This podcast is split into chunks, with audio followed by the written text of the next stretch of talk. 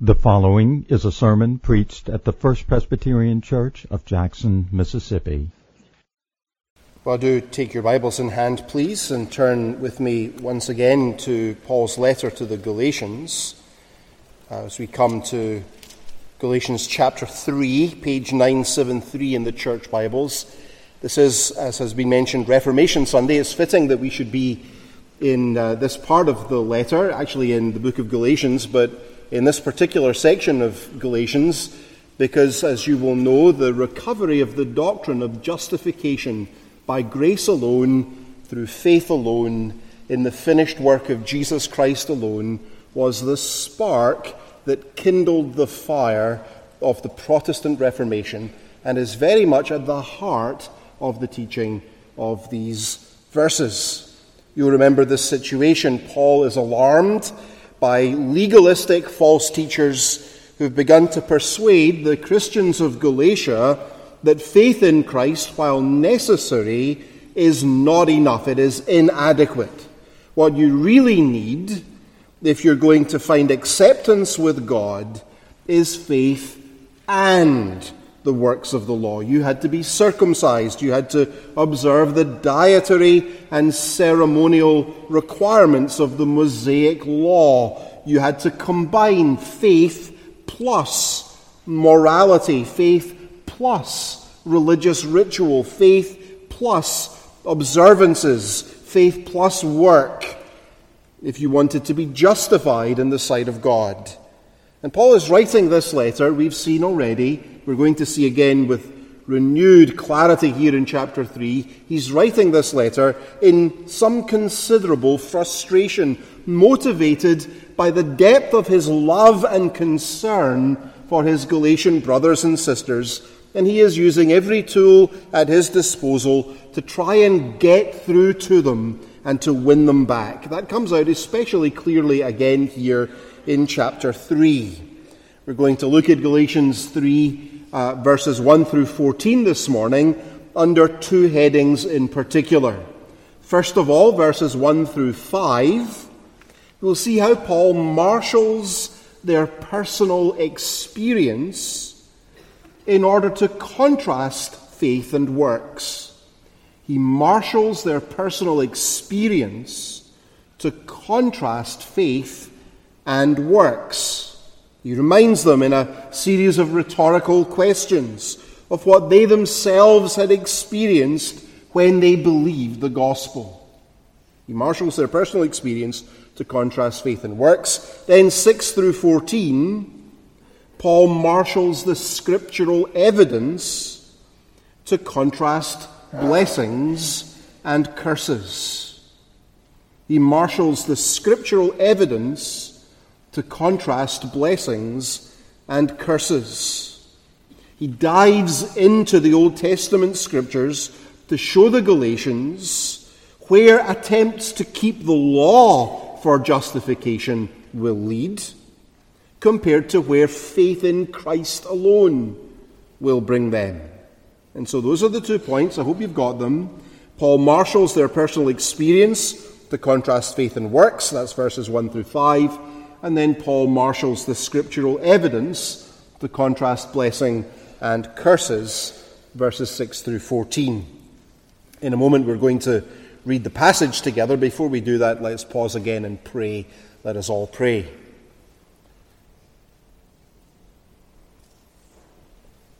Open our eyes, O God, we pray, that we might behold marvelous things from this portion of your holy word, for the glory of Jesus, in whose name we ask it. Amen. Galatians chapter 3 at verse 1 this is the word of God. O foolish Galatians, who has bewitched you?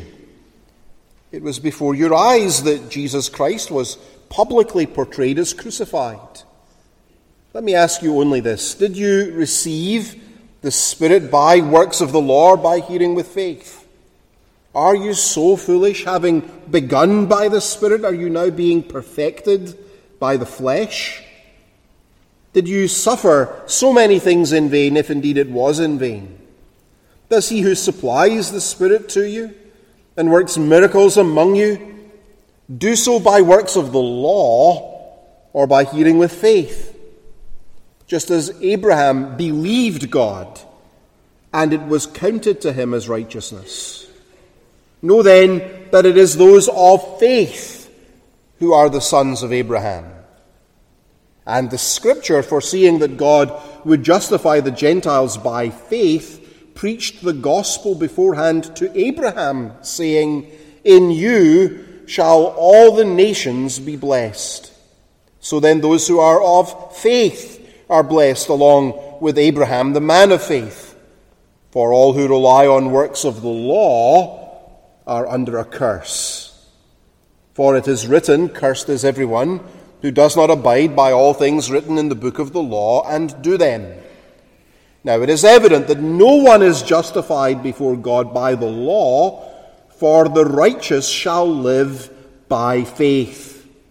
But the law is not of faith, rather, the one who does them shall live by them. Christ redeemed us from the curse of the law by becoming a curse for us. For it is written, Cursed is everyone who is hanged on a tree. So that in Christ Jesus, the blessing of Abraham might come to the Gentiles, so that we might receive the promised Spirit through faith. Amen. And we praise God for his holy inerrant words. Well, as you, as you read the opening words of chapter 3, you really do get a feel, don't you, for just how wound up the Apostle Paul is. After chapter 2 closes, where he's engaged in some autobiography, he's done talking about himself. Now he returns to addressing the Galatians directly, and he, he, he doesn't ease back into the conversation. Does he? Look how he speaks to them in verse 1. O foolish Galatians, who has bewitched you? That word, by the way, translated as bewitched, is interesting. It was used of uh, someone falling under the evil eye, someone being jinxed, someone falling under a spell. Franz Mesmer was a German physician in the 18th and 19th centuries who first developed the practice of what we now call hypnotism. Back then it was called mesmerism. We get the word to mesmerize from his name. When Paul thinks about what's going on in Galatia, he can only conclude the Galatians have fallen under someone's spell, under the influence of irrational thinking, under the, under the, the, the, the spell of the legalists. They've been mesmerized by them and their spurious arguments. It's not wisdom, it's not rationality, it's not logically consistent, it is irrational, it is folly, it is foolishness, Paul says, that has overtaken them. After all, verse 1, it was before your eyes that Jesus Christ was publicly portrayed as crucified. The word for publicly portrayed that really could be translated placarded. Paul's preaching didn't just describe the cross, it, it set Christ and Him crucified on a great big billboard that no one could miss, for all to see in detail and vivid colour. It was so clearly portrayed in Paul's ministry among the Galatians that uh, all Every facet of it was clearly perceived by them. He showed them its barbarity and brutality. He showed them Christ's love for sinners to go to the cross on their behalf. He showed them the wrath of God falling upon his Son instead of upon them. He showed them God's justice satisfied by the willing sacrifice of Christ our substitute. He showed them the cross in minute, exacting detail in his faithful preaching ministry as the great foundation and fountainhead from which alone flows all our salvation. Jesus paid it all. He wanted them to be able to sing along with us. All to him I owe. Sin had left a crimson stain, and he washed it white as snow. It was crystal clear in Paul's ministry to them. That's what they saw and heard and understood in Paul's uh, faithful exposition of God's Word. And that's why it was so utterly perplexing to Paul that they should now entertain the possibility of adding to the cross of Christ anything at all, especially not works of their own doing. It was folly, foolishness. They'd been bewitched, mesmerized by doctrinal and spiritual illogicality. Either Jesus was wrong when he said from the cross, It is finished. And there's therefore still work for us to do to contribute to our own salvation. Or Jesus really meant what he said, and everything has been accomplished that is necessary to save any sinner anywhere that seeks the mercy of God in Jesus Christ. Those are the only choices. The first option that Jesus did not mean what he said, and his work is insufficient to be topped up by labors and works of our own, that is pure blasphemy. And the second option, that Jesus was right to say it is finished, that is your only hope. Those are the only, the only choices. And so, with that in mind, the apostle sets out in these verses to expose their foolishness and to call the Galatians back to correct conclusions about the gospel. And he starts, you'll notice in verses 1 through 5, by marshalling their personal experience to drive home and highlight this contrast between faith and works. He points to their own experience. He asks essentially four rhetorical questions. Do you see them in the text? Four questions, each designed to push us back to reflect on our own story. In verse 2, he asks about Christian beginnings. Christian beginnings. Did you receive the Spirit by works of the law or by hearing with faith? He reminds us of the Holy Spirit's gracious work in converting us at the very start of our walk with the Lord, working faith in us, enabling us to believe the gospel. That didn't happen in response to some work of ours by which we earned or qualified for the Spirit's ministry. Did it? No, you did not deserve His operations in your hearts. Quite the contrary, you are dead in your sin. You were hard hearted. You were rebelling against Him. You only deserved the wrath and curse of God, and He broke in upon you and rescued you and showered mercy upon you, gave you saving faith, united you to Christ, and gave you life. It was all a gift received by hearing with faith, Christian beginnings. And then he asks about Christian progress. Verse 3 Having begun by the Spirit, are you now being perfected by the flesh? So, if the Spirit broke into our lives as a gift of grace, do you really believe that you can now advance in the Christian life by relying on your own works' righteousness to make progress? It's not consistent, is it? It's not logical. It's not coherent Christian beginnings, then Christian progress.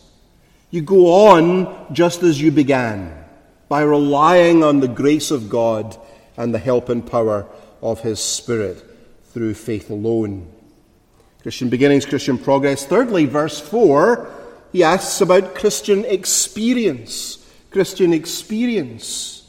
Did you suffer so many things in vain, if indeed it was in vain? If you look closely at your English Standard Version, uh, uh, you'll notice there's a little footnote next to that word suffer in verse 4 that tells you the word can also be translated as experience. Did you experience so many things in vain? The, the, point Paul is making is that the Galatians enjoyed many rich blessings from the ministry of the Spirit of Christ in their lives. They'd experienced much of the favor of God. And all of it was given to them. All of it happened in their lives as a gift enjoyed by faith. But now Paul asks if a works principle dominates how we live, and no longer a faith principle, then surely it will all have been for nothing.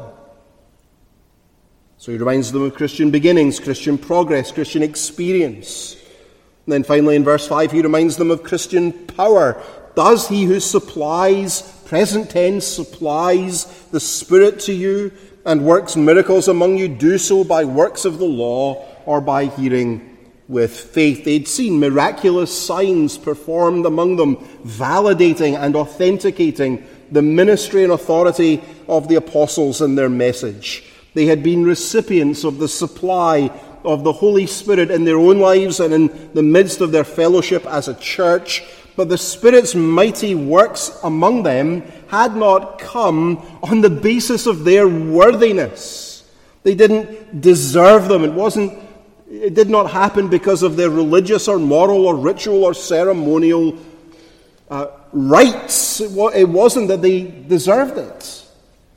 Instead, it came as they trusted in the finished work of Jesus and not by works of the law, but by hearing with faith. All four questions in the end really just boil down to one big point. I hope you can see it.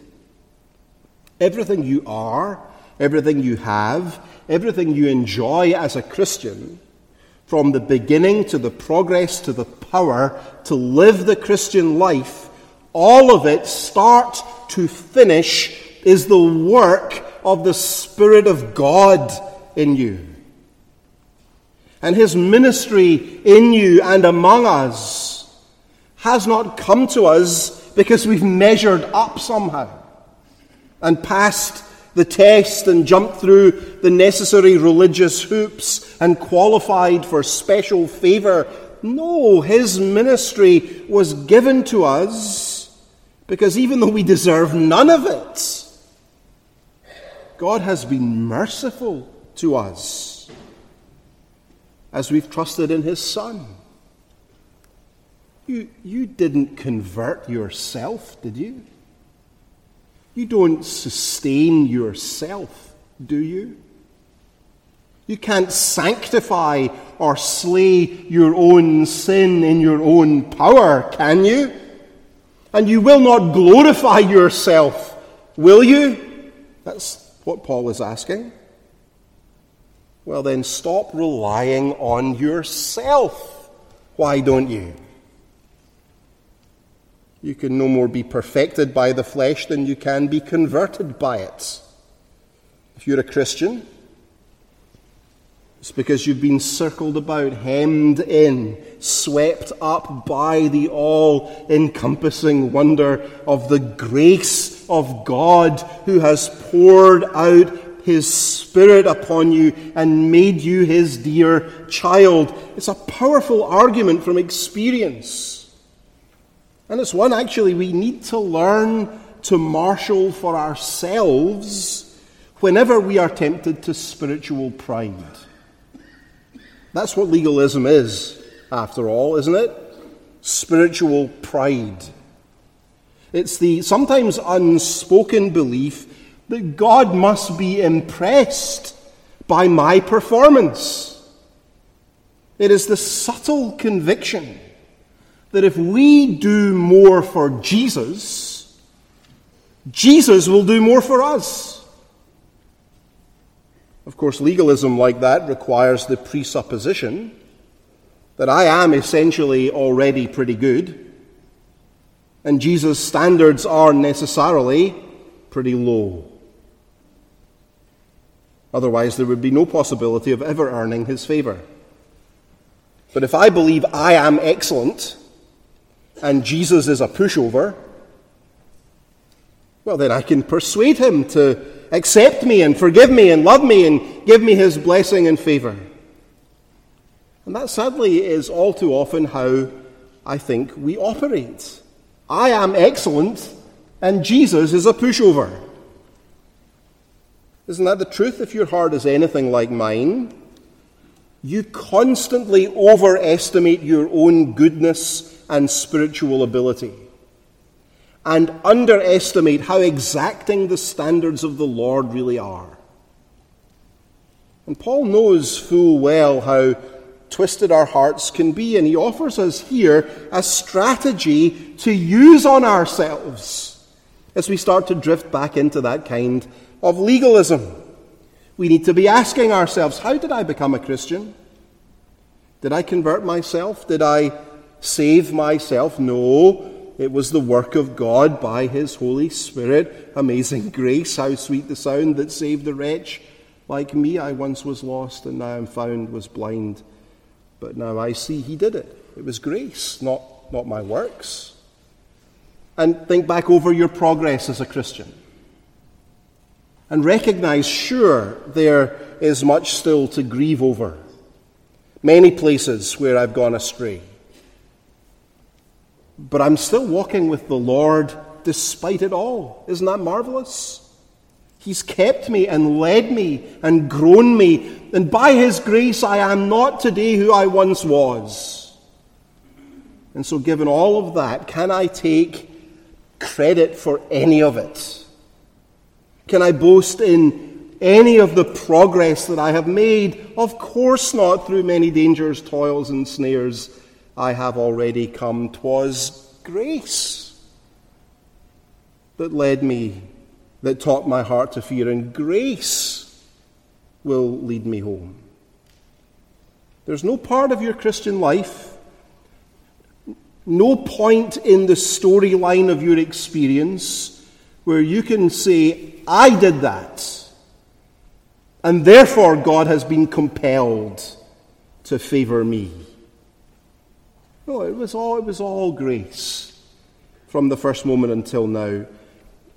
The hard truth is, we are all of us charity cases. You are a charity case. And we must kill our pride and come in that spirit, the spirit of utter dependence on the charity of divine grace for life and breath and blessing. You must come empty handed to Jesus. You must come looking to the Holy Spirit for help. You must come crying to God the Father for mercy. It's the only way to begin, and it's the only way to go on living the Christian life. And so Paul marshals their personal experience. Do you see this? To contrast faith and works. And we need to do the same with our legalistic hearts every single day every day. Then look at verses 6 through uh, 14 with me, please, and notice how, in the second place, Paul marshals scriptural evidence to contrast blessing and curses. Verses 6 through 9, first of all, here's the path of blessing. He starts in verse 6 by appeal to the example of Abraham, quoting from Genesis 15, verse 6. Abraham believed God, and it was counted to him as righteousness. So, how was Abraham counted righteous according to Scripture? Not on the basis of his legal obedience, but on the basis of faith alone. Abraham was justified by faith. That's very clear here, isn't it? And verses 7 through 9, eh, eh, 9, expound the significance of that fact. You will remember from chapter 2, I'm sure, that Paul's legalistic opponents wanted to reimpose the restrictions of the law of Moses on every follower of Jesus, which, when they, when, when they showed up in Antioch, had the effect of restoring the breach between Jews and Gentiles. It fractured the congregation between the Jews who withdrew and the Gentiles who professed faith in Jesus. But here Paul is saying the real sons of Abraham are not those who keep the distinctive ceremonies that distinguished the Jewish people from all the rest, but rather the real sons of Abraham are those who share his spiritual DNA. Those are his real children. Verse 7 it is those of faith who are the sons of Abraham. This was God's plan from the very beginning. Sometimes I run into people who think that the Jews were saved by law keeping in the Old Testament, and we are saved by faith in Jesus in the New Testament. The New Testament is new, they suggest, because God has a completely different plan of salvation than he used to. But that's not at all the teaching of the Apostle Paul here, is it? There's only ever been one way of salvation, only ever one way of salvation, all across human history since Adam was ejected from the garden. Look at verse 8, this time quoting from Genesis 12:3. The scripture foreseeing that God would justify the Gentiles by faith preached the gospel beforehand to Abraham, saying, In you shall all the nations be blessed. So then, those who are of faith are blessed along with Abraham, the man of faith. You see the point. The way of blessing, of being right with God, is not the way of works, it is the way of faith. It was that way for Abraham, it is that way for everyone ever since. It's always been that way. It must be that way for you. And then look at verses 10 through 14 on the other hand, and notice the way of cursing. The way of blessing is the way of faith. Now we learn the way marked by the works of the law is a way that leads only to divine curse, divine judgment. Look at verse 10. Paul quotes this time Deuteronomy 27 26. All who rely on the works of the law are under a curse, for it is written, Cursed is everyone who does not abide by all the things written in the book of the law and do them. If you try to live your life on the basis of legal observance, you had better do it perfectly, or else the curse of divine wrath will certainly fall upon you. And so, really, there are only two ways to live. You see the both uh, the two paths set, both of them before you. Verses 11 and 12 actually contrast them uh, directly one with another. Look at verses 11 and 12. It is evident that no one is justified before God by the law, for the righteous shall live by faith, quoting Habakkuk 2 4. On the other hand, the law is not of faith, rather the one who does them shall live by them. Leviticus 18:5. The point is there are two ways to live, either the way of faith or the way of law. And they are opposites, mutually exclusive. It is one way or the other. The way of faith is the way of life and blessing, finding acceptance with God. And the way of the law leads only to the wrath and curse of God. Which means, of course, of course, the stakes are really high. The stakes are really high. I hope you can see that and, and begin to feel it. You can't shrug it off and go on trusting your own goodness, your own religious performance, and tell yourself it doesn't really matter. Look, I'm in church, aren't I? I'm praying, I'm a nice guy. I'm doing all the things. What do you want from me? Well, here's what I want. Here's what Paul wants. I want you to realize that you are right now, if this is your way of thinking, you are right now on a path that will lead you to destruction. It's a road that ends in the wrath and curse of God. If you continue solving your conscience with a nice dose of religion now and then, if you think God will accept you because you're a good person, well, then, dear friend, you are living today already under the curse. That's what Paul says. All who rely on the works of the law are under a curse. But there is another way. Look down at verse 13. Christ redeemed us from the curse of the law by becoming a curse for us, for it is written, Cursed is everyone who is hanged on a tree, so that in Christ Jesus the blessing of Abraham might come to the Gentiles, that we might receive the promised Spirit through faith. The curse for our law breaking fell on Christ. Christ was cursed with the wrath and judgment of God at Calvary. Cursed is everyone who is hanged on the tree. Deuteronomy 21 23. He was cursed with the curse I deserve. Because try as I might to keep the law, I just can't do it, and neither can you. Instead, when we rest our faith on Him to do for us what we cannot do for ourselves, to obey in our place, to make satisfaction in our place for all our disobedience, when we do that, He bears the curse so that we can receive the blessing. That's the gospel. It's so simple. Isn't it wonderful? My sin falls on Jesus Christ and his righteousness is counted as if it were mine.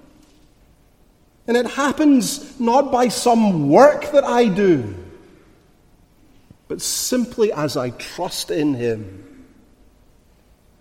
We have an evangelism group here at First Presbyterian Church that ministers in the, in the Rankin County Jail, and they'll sometimes ask prisoners the old evangelism question if you were to die tonight, and stand before God and he were to ask you why he should let you into his heaven, what would you say? It is amazing how many people, when they're asked that question, instinctively answer by saying something like, Well, I hope I've done enough. I think my record is pretty clear that I'm a good person. I've tried hard in my life to be kind and generous and make a difference. That's the kind of thing that they say. Even people who've been in church all their lives. I wonder what you would say. What would you say? Because Paul is telling you here very clearly if you're trusting in your own good enough, in your doing, your religion, your kindness, your record, if that's where you pin your hopes today, you stand right now under the wrath and curse of God. The path of salvation, do you see this? It has nothing to do with what you have done or could ever do. It rests entirely, solely on what Jesus Christ has done. On, on Christ and Him crucified he became a curse for all who believe, that simply by believing we might receive the blessing of God. So, I, what, what do I want for you? I want you to turn away right now, right now, from all confidence in yourself, in your piety, in your works they can do nothing but destroy you and damn you in the end. I want you to hear the summons of Jesus Christ that comes to you this morning to turn only to Him for hope and peace and acceptance with God. You need to come now to Jesus and say, Nothing, nothing in my hand I bring, simply to thy cross I cling. Naked come to thee for dress. Helpless look to thee for grace. Foul I to the fountain fly. Wash me, Saviour, or I die. It's the only way. May God help you to do it right now. Let's pray together.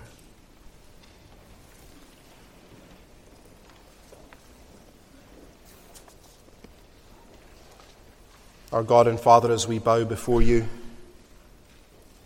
we ask for that ministry of the Holy Spirit, of which Paul has been reminding us. Those of us who are Christians are Christians because he broke in upon us. And we heard the gospel and believed and were saved by his mighty work. Do that work anew today in the hearts of those who hear, who do not yet know your saving mercy. Bring them now to repentance and faith in Christ. And we, all of us who have been walking with you for years, we know our hearts are still so prone to look back again to boast in our own righteousness. Help us to tear from our hearts every competitor to Jesus Christ and his righteousness alone, and there set apart Christ alone as Lord once more. Do it, we pray, for your honour and glory in Jesus' name. Amen. You have been listening to a sermon preached at the First Presbyterian Church of Jackson, Mississippi. Our contact is www.fpcjackson.org.